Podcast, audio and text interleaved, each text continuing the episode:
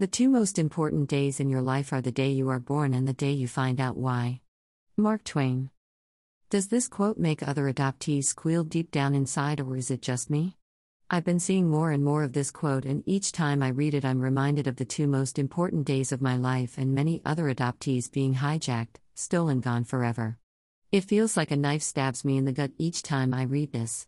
I would suspect non adoptees can't even grasp why this quote would hurt so badly. Let's face it, there was no celebration that day. It was doomsday for my birth mother and I. I believe the day she surrendered her newborn baby was the hardest day of her life, and I believe that day set the tone for the rest of her life. She died an alcoholic all alone at 63 years old. I believe the day I was born was the day I experienced the biggest loss of my life, my entire first family, and everything to go along with it.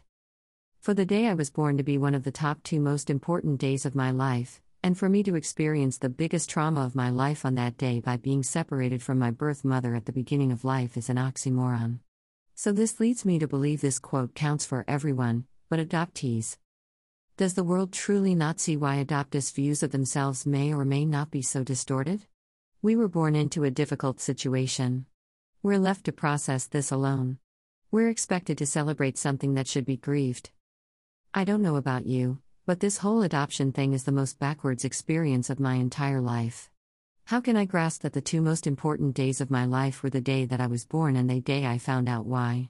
I know why I was born. So I could fill a void in a woman's life who couldn't have children. She always dreamed of being called mother. That's why I was born. I was born because my birth mother had a sister who was deformed at birth because her mother tried to give herself an abortion, but didn't succeed. This is the only reason my birth mother didn't have an abortion. That's why I was born. I was born and handed to strangers because my birth mother wanted to get rid of her problem. Her reminder of her affair with a married man whose wife was dying of terminal cancer at the time I was conceived. I don't feel any comforting thoughts about the day I was born, only tragic. I don't feel anything good or warm fuzzy about anything to do with that day. I don't feel happy about being given life instead of aborted. I would have rather been aborted because I wouldn't feel any of this heartbreaking pain day in and day out. If you walked one day in my shoes and felt what I felt, you just might feel the same way, so don't judge me.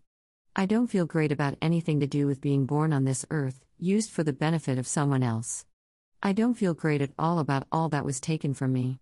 There is nothing good to say about anything to do with the day I was born, or the reason why. This isn't saying I'm not thankful for certain aspects of my life or being born. I'm thankful I was a healthy baby. I was born with all my fingers and toes, etc., but for me to be happy or joyous about the day I was born, or the reason why I was born, is crap. I had to fight like hell to find out my truth about why I was born. The truth hurt, but at least I found out. Thousands of adoptees will never find out their truth. They will never find out why they were born. Does this make them less than? It sure makes them feel like their foundation is missing. Mark Twain, your quote is crap for adoptees around the world. That is all. I had to get this off my chest, because if I see that quote one more time, I might just scream. How does this quote impact you if you are an adoptee? Am I alone here? Only ranting because this is my place to rant and share my feelings without being interrupted. I wish I was excited about the day I was born. I wish I felt happiness on the day I was born. Thank you very much. Happy New Year, all. Pamela Karanova at Pamela Karanova. http colon slash slash www.facebook.com slash how does it feel to be adopted